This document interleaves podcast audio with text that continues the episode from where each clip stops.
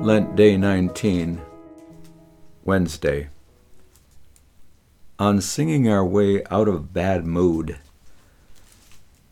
it had been a bad word week, humanly speaking. Too many social media clips of people in power spewing ill advised words, poison words, the kind of speaking that spreads like the flu and makes you want to stay inside away from everyone. Thus soured on my species, I nevertheless dragged myself to the Christmas concert featuring folk artists of local, regional, or national renown gathered to sing their hearts out for us.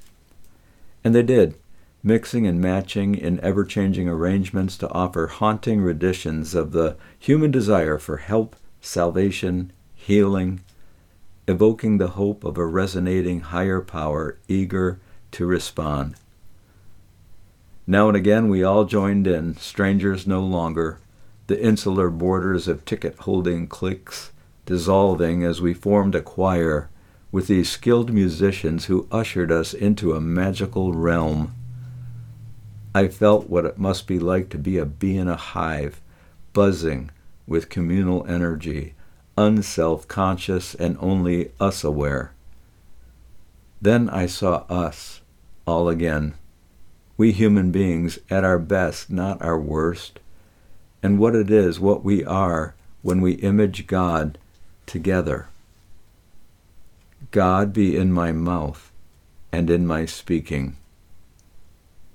Sacred speaking in its various forms is mostly a wonder the kind we do with others.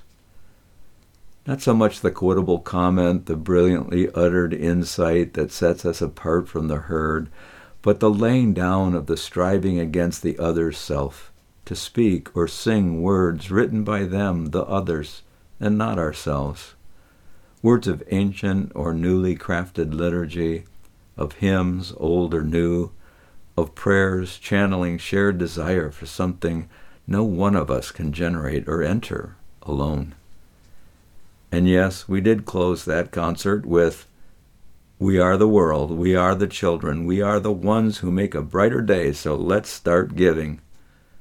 But by then, the cynicism, the judgment, the pathetic and entirely unnecessary hostility of Grinch had been removed from me.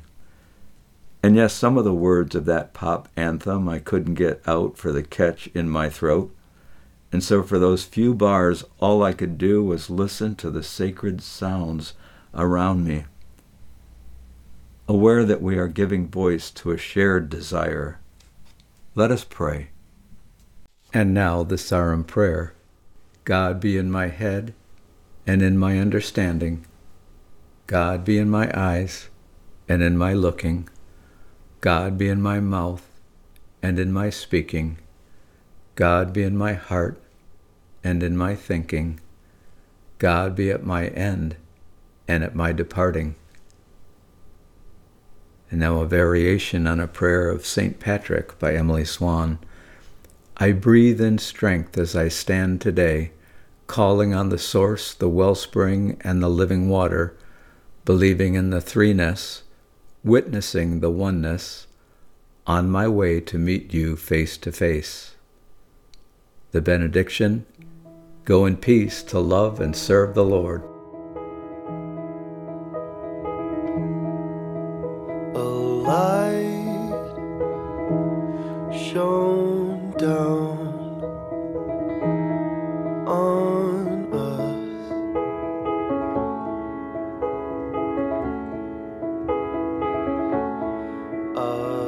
shines